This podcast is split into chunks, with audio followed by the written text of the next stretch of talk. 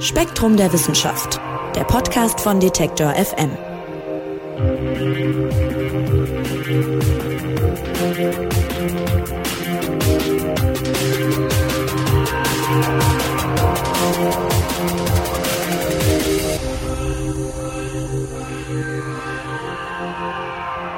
Hallo und herzlich willkommen zu einer neuen Ausgabe des Spektrum Podcasts. Mein Name ist Marc Zimmer und ich freue mich, dass ihr dabei seid. Bei uns geht's heute um künstliche Intelligenz. Die ist ja nicht nur in der Lage, wahnsinnig komplexe Aufgaben zu lösen, sondern sie kann sich auch selbst Dinge beibringen und so, in Anführungszeichen zumindest, immer klüger werden.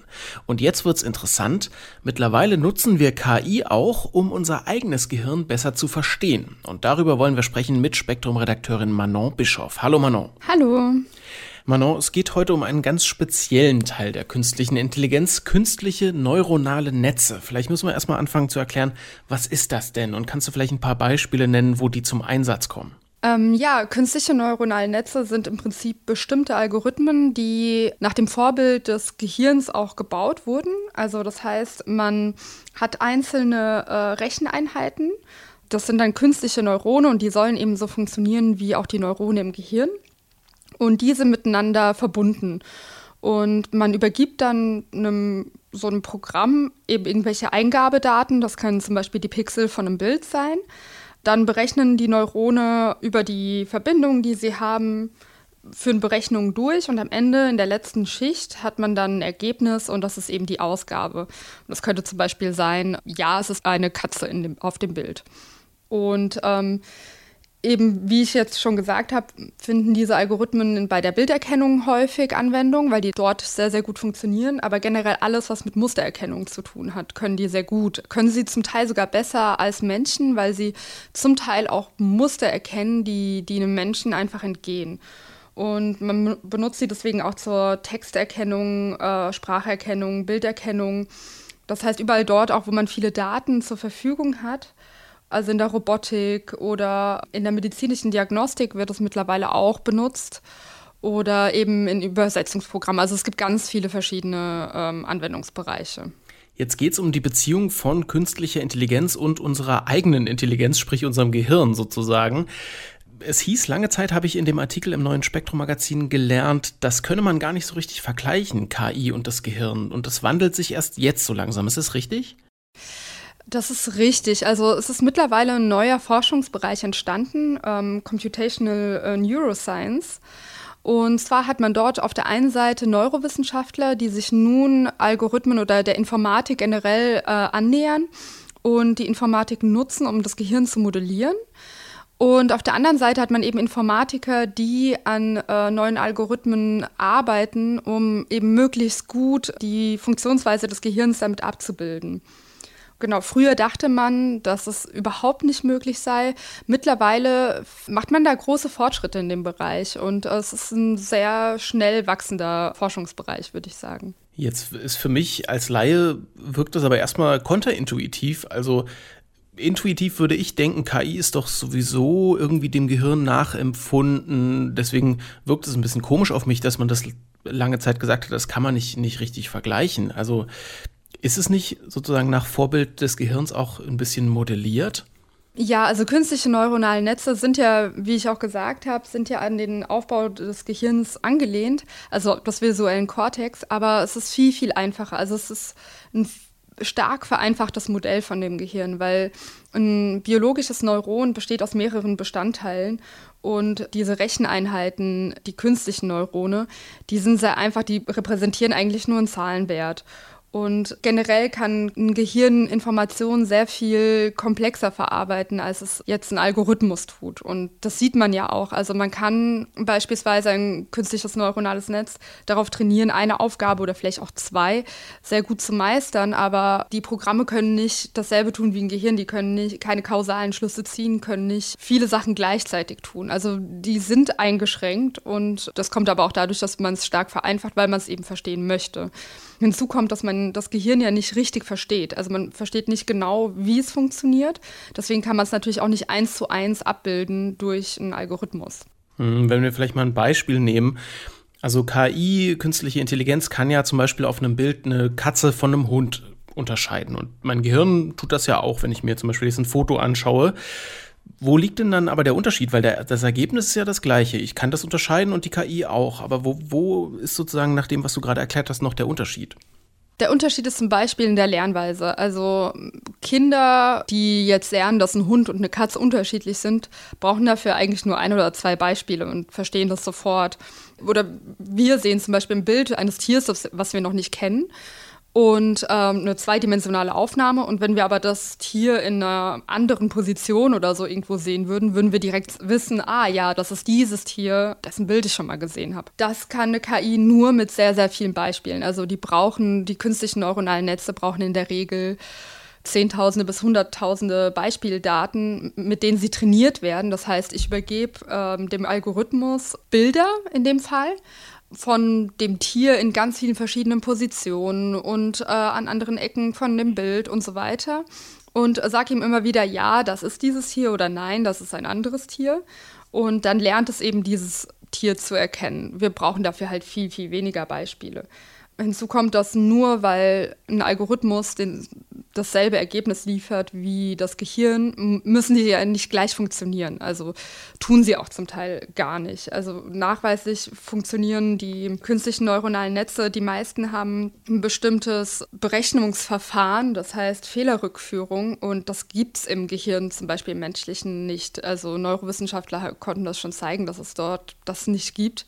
Das heißt, die können gar nicht 100% gleich funktionieren in diesem Fall. Trotzdem ist jetzt Forschern in letzter Zeit viel gelungen, was das Zusammenbringen von künstlichen neuronalen Netzen und dem Gehirn betrifft. Und wir haben ja auch schon gesagt, man will ja Rückschlüsse auch darauf ziehen, wie das Gehirn dann wiederum funktioniert. Und im Artikel geht es um einen Forscher, Daniel Yamins, vom MIT ehemals. Jetzt hat er ein eigenes Labor in Stanford und dem ist da ein spezieller Durchbruch gelungen. Was hat der denn geschafft? Der Daniel Yamins, der ist eine Größe in dem Gebiet, würde ich sagen. Und zwar hat er zu Beginn der 2010er Jahre überhaupt dazu geführt, dass künstliche neuronale Netze wieder so populär sind. Also diese Algorithmen gibt es schon länger oder vor allem Entwürfe dieser Algorithmen gibt es schon lange. Allerdings haben die nie so gut funktioniert. Das sagt zum einen auch an der Rechenleistung überhaupt von Computern, die jetzt viel besser ist, aber auch daran, dass die Algorithmen einfach nicht so ausgeklügelt waren. Also es hat einfach nie so gut funktioniert. Und aber das hat sich zu Beginn der 2010er Jahre gewandelt und er hat da auch großen Anteil dran gehabt. Er hat damals einen Algorithmus entworfen, der eben sehr, sehr gut Gegenstände in Bildern erkennen kann und hat damit auch einen Wettbewerb gewonnen mit seinen Kollegen und ist dadurch halt ein bisschen in den Fokus gerückt und dadurch sind auch künstliche neuronale Netze wieder populärer geworden, unter anderem wegen ihm. Aber er ist eben in dem Gebiet der Computational Neuroscience. Das heißt, für ihn war es nicht einfach nur wichtig, dass aus Informatik-Sicht eben dieser Algorithmus gut funktioniert oder effektiv ist, sondern er will eben auch damit das Gehirn besser verstehen. Und was er dann gemacht hat, war halt auch sehr beeindruckend. Er hat ein künstliches neuronales Netz darauf trainiert, so zu reagieren wie der visuelle Kortex in Affen. Und zwar hat er dafür Affengehirne, also hat den EEG angelegt und hat den Affen verschiedene Bilder gezeigt und hat eben die Reaktionen in den verschiedenen Hirnarealen versucht, in dem künstlichen neuronalen Netz, also das künstliche neuronale Netz, darauf zu trainieren, dass eben genau diese Reaktionen dort auch entstehen. Und anschließend, um zu gucken, also als die Trainingsphase vorbei war und das gut übereingestimmt hat, wollte er eben testen, ob das wirklich so ist, ob man damit auch Prognosen treffen kann mit diesem künstlichen neuronalen Netz, ob das wirklich so funktioniert wie ein Affenhirn oder zumindest im Hinblick auf Reaktionen auf Bilder. Und hat deswegen Bilder erstellt, die eine gewisse Reaktion in dem künstlichen neuronalen Netz hervorrufen und hat sich dann eben angeschaut, wie die Neurone in den Gehirnen von den Affen reagieren, wenn sie diese Bilder sehen und konnte da eben Übereinstimmung feststellen. Also er hat damit tatsächlich ein künstliches neuronales Netz geschaffen, was ganz gut den visuellen Kortex von Affen, die auf Bilder reagieren, halt nachstellt. Das ist ja schon interessant, dieses Paradox, was da im Grunde steht. Das habe ich auch die ganze Zeit beim Lesen des Artikels gedacht.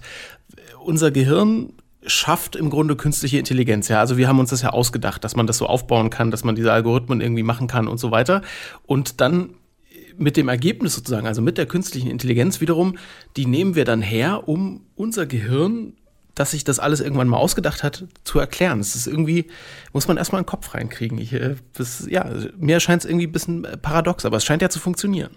Ja, Informatiker sind da ganz kreativ. Also sie benutzen zum Teil auch künstliche Intelligenz, um künstliche Intelligenz zu verbessern. Also und unser Gehirn schafft eben so eine Art Modellgehirn, um unser Gehirn zu verstehen. Ja, das ist richtig. Lass uns nochmal zu einem Beispiel kommen. Davon werden ja viele genannt im Artikel. Also in einem Experiment konnte künstliche Intelligenz beispielsweise Sprache und Musik, das sind ja beides Geräusche im weitesten Sinne, genauso gut unterscheiden wie Menschen. Also konnte sagen, das ist Sprache, das ist Musik. Stellt sich die Frage, ist künstliche Intelligenz schon genauso klug oder sogar klüger als wir? Ja, in dem Experiment, das war schon beeindruckend, weil die haben der künstlichen Intelligenz Musikstücke, also Lieder vorgespielt und die konnten einerseits sowohl Songtexte, also die Liedtexte verarbeiten, als auch in Musikgenres einteilen und waren dabei in etwa genauso gut wie Menschen.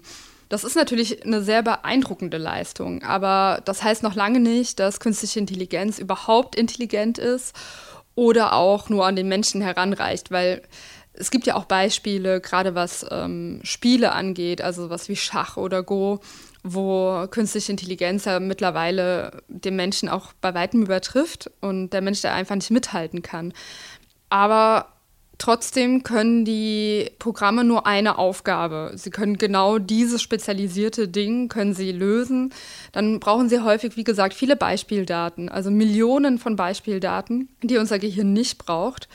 Und was auch immer wieder hinzukommt, kausale Schlüsse können sie nicht ziehen. Also sind sie wirklich intelligent? Das kann man nicht sagen. Also man kann künstliche Intelligenzen auch gut austricksen. Sie sind sehr, sehr fehleranfällig immer noch, wo unser Gehirn es nicht ist. Wenn wir zum Beispiel ein Foto sehen, zweidimensionale Aufnahme, und da ist ein Baum und der ist halb verdeckt von einem Auto, dann wissen wir, aha, der Baum befindet sich wohl hinter dem Auto in der dreidimensionalen Welt. Das wird eine künstliche Intelligenz, das versteht die nicht unbedingt. Und das muss man denen vorher auch beibringen. Und genau das sind sehr viele Sachen, wo die Programme hinterherhängen und wo sie bei Weitem noch nicht so weit sind, dass sie auch nur ansatzweise mit den Menschen mithalten können. Könnte man denn dann sagen, die KI lernt in Anführungszeichen langsamer, wenn du sagst, sie braucht mehr Beispiele, aber wenn sie diese Beispiele dann bekommt, dann kann sie, sagen wir mal, diese Denkprozesse schneller ausführen als der Mensch, oder ist das zu kurz gegriffen? Ja, in bestimmten Fällen schon. Allerdings sind viele Algorithmen auch sehr sensibel, was die Daten angeht, mit denen die gefüttert werden. Also die Güte von einem Algorithmus hängt stark davon ab, mit welchen Daten sie trainiert wurden. Wenn man den Datensatz nicht clever genug wählt, oder was heißt clever genug, aber breit genug wählt und dann auf andere Sachen hin testet, dann kann auf einmal der Algorithmus total schlecht abschneiden zum Beispiel. Also man muss sehr, sehr viele Sachen beachten und noch funktioniert eine KI ganz anders als unser Gehirn, als ganzheitliches System. Und deswegen würde, glaube ich, niemand behaupten, dass sie eine KI bisher schlauer als ein Mensch ist. Ja, du hast gerade ja das Beispiel Schach selber aufgebracht. Das wird ja immer so ein bisschen hochstilisiert als der Kampf Mensch gegen Maschine, wenn so ein Schachcomputer dann zum Beispiel gegen so einen Schachweltmeister antritt. Aber wenn ich dich jetzt richtig verstehe, ist das einfach gar nicht der Punkt, wo man sagen kann, wer intelligenter ist, weil das ja eine sehr einfache Aufgabe ist, die man KI eben sehr leicht dann beibringen kann. Also eigentlich der Mensch kann sich dann hervortun, da wo es komplizierter wird, da wo, wie du sagst, kausale Zusammenhänge zum Beispiel gesehen werden müssen. Oder könnte man sagen, der Schachcomputer schlägt vielleicht den Schachweltmeister, aber er weiß nicht warum. Genau, ja, und erklärt auch nicht, warum. Es ist trotzdem natürlich eine sehr, sehr beachtliche Leistung und auch was Programmierer da geleistet haben, ist natürlich sehr, sehr, sehr beeindruckend. Man versucht nur immer aufzupassen, zu sagen, ja, Intelligenz ist in unseren Augen immer noch was anderes und ob etwas wirklich intelligent ist, dafür muss man erstmal definieren, was Intelligenz ist natürlich. Aber eben da gehören für die meisten Menschen dazu, dass man sagt eben, dass man kausale Schlüsse zum Beispiel ziehen kann oder sowas wie einen gesunden Menschenverstand halt besitzt. Und das ist bisher immer noch nicht gelungen, das Maschinen wirklich zu implementieren. Und wenn wir uns jetzt anschauen, was künstliche Intelligenz wirklich kann, dann ist das Stichwort Deep Learning, also tiefes Lernen, ganz zentral. Was bedeutet denn das? Deep Learning ist im Prinzip eine bestimmte Art von künstlichem neuronalen Netz, nämlich eines, das aus mehreren Neuronenschichten besteht. Also es ist relativ technisch. Es ist einfach nur, dass es mehrere Verarbeitungsschritte im Prinzip gibt. Und die künstlichen neuronalen Netze, die sehr gut funktionieren oder auf solcher Mustererkennungsaufgaben sehr gut funktionieren, sind meistens eben, basieren auf dem Deep Learning, also sind eben so tiefe neuronale Netze, die eben so eine Tiefe besitzen. Der Vorteil an diesen Netzen ist eben, dass dadurch, dass man verschiedene Schichten hat, zum Beispiel die ersten Schichten, wenn man jetzt ein Bild übergibt, können die ersten Schichten erstmal so grobe Merkmale wie Konturen und Kanten des Musters analysieren. Und jede weitere Schicht kann sich dann eben auf weitere Details konzentrieren, sodass man dann am Ende ein gutes Ergebnis bekommt, was auf diesem Bild ist. Und damit kann man jetzt Sachen übers Gehirn rausfinden, die vorher unklar waren. Mal ein Beispiel, auch aus dem Artikel. Unser Gehirn verarbeitet Gesichter getrennt von anderen Objekten, die unsere Augen so sehen. Und um herauszufinden, warum das so ist, hat man sich künstlicher Intelligenz zugewandt und da ein paar Beobachtungen gemacht. Was hat man denn rausgefunden? Ja, also so ganz erklären, warum das Gehirn das so macht, kann man damit leider nicht. Man sieht nur, also das beschäftigt Neurowissenschaftler schon länger, warum das Gehirn, wenn man jetzt ein Gesicht sieht oder eben einen Gegenstand, warum andere Neurone dabei angeregt werden. Also warum ein Gesicht eine andere Reaktion hervorruft als ein Haus.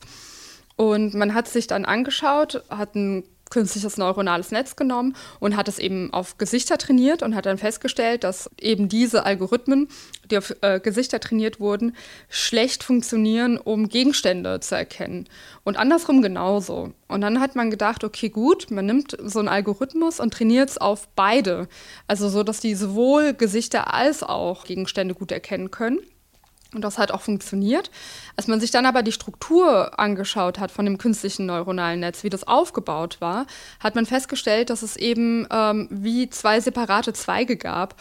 Und in dem einen wurden Gesichter und in dem anderen dann die Gegenstände verarbeitet. Das heißt, die künstlichen neuronalen Netze machen dasselbe wie das Gehirn. Also die verarbeiten auch Gesichter und Gegenstände unterschiedlich. Aber warum das gut ist, versteht man dadurch immer noch nicht. Und das ist eben so ein Punkt bei der künstlichen Intelligenz. Man weiß, dass es so ist. Man sieht, es gibt offenbar einen Grund, dass es lohnenswert ist. Aber man versteht immer noch nicht ganz hundertprozentig, warum es besser ist, das separat zu verarbeiten. Und trotzdem gab es viele Fortschritte in den letzten Jahren und das fand ich total interessant. Man hofft tatsächlich, wegen dieser Fortschritte künftig sogar therapeutische Ansätze mit Hilfe von Computermodellen entwickeln zu können, also wirklich heilen zu können. Was könnte man denn damit heilen? Ja, genau, weil man könnte sich jetzt fragen, warum man, wenn man jetzt so kein neues Verständnis gewinnt, warum man das überhaupt weiter vorantreibt. Aber es gibt eben sehr, sehr viele Anwendungsmöglichkeiten, die sehr vielversprechend sind. Und das eine sind eben therapeutische Ansätze. Nämlich, es gibt ja auch Punkte im Gehirn, die man noch gar nicht weiß. Also zum Beispiel, dass jetzt Gesichter und Gegenstände separat verarbeitet werden, das weiß man schon. Aber zum Beispiel das auditorische System, also eben wie Geräusche verarbeitet werden im Gehirn, das weiß man im Detail nicht. Das hat man noch nicht hundertprozentig verstanden. Und man hofft jetzt eben mit einem theoretischen Modell, also einem künstlichen neuronalen Netz, vielleicht nachvollziehen zu können, wie das Gehirn Geräusche verarbeitet. Und wenn man das verstehen würde, könnte man zum Beispiel auch Menschen, die eine Hörschwäche haben oder halt eben ihr Gehör ganz verloren haben, diese Fähigkeit wiedergeben. Weil häufig liegt es daran, dass also durch die Hörmuschel das irgendwo einen Schaden gibt und falsche Signale, sage ich jetzt mal, ins Gehirn gelangen, die das Gehirn dann nicht richtig verarbeiten kann und man deswegen eben dann schlecht hört. Und wenn man wüsste, wie es genau funktioniert, könnte man da vielleicht eingreifen und ja, dem entgegenwirken und eben das Gehör wieder verschaffen. Das nur als ein Beispiel von den vielen möglichen Anwendungspunkten dieser Forschung. Jetzt sind das einige Erfolge aus den letzten Jahren. Trotzdem gibt es einige Forscherinnen und Forscher, die auch noch zur Vorsicht mahnen. Warum denn? Ja, zur Vorsicht eben gerade, weil aus den genannten Punkten, die ich auch schon gesagt habe, nämlich, dass man noch nicht so weit ist, dass man sagen kann, ja, die Algorithmen können 1:1 ein Gehirn nachbilden. Also es gibt auch tatsächlich auch Beispiele, wo die Ergebnisse erstmal vielversprechend aussahen. Also zum Beispiel hat man das Gehör wirklich versucht nachzubilden, das auditorische System im Gehirn mit künstlichen neuronalen Netzen und hat damit auch schon ganz gute Ergebnisse erzielt. Aber als man dann bestimmte Eigenschaften, also sogenannte Metamere untersucht hat. Metamere sind Töne, die für Menschen zum Beispiel gleich klingen, aber von den Frequenzen her unterschiedlich aufgebaut sind. Also zwei Töne klingen genau gleich, haben aber einen verschiedenen Aufbau. Und wenn man die von künstlicher Intelligenz klassifizieren lässt, also sich zum Beispiel Metamere ausgeben lässt, die für eine KI gleich klingen, klingen die nicht unbedingt für den Menschen gleich. Das heißt, es muss trotzdem einen Unterschied immer noch geben in der Funktionsweise von der KI und von dem Gehör von den Menschen. Ja, es wird halt auch immer wieder gewarnt, dass man ja eben genau weiß, dass die Algorithmen nicht genauso funktionieren wie das menschliche Gehirn, eben weil es zum Beispiel diese Berechnungsvorschrift der Fehlerrückführung gibt in der KI.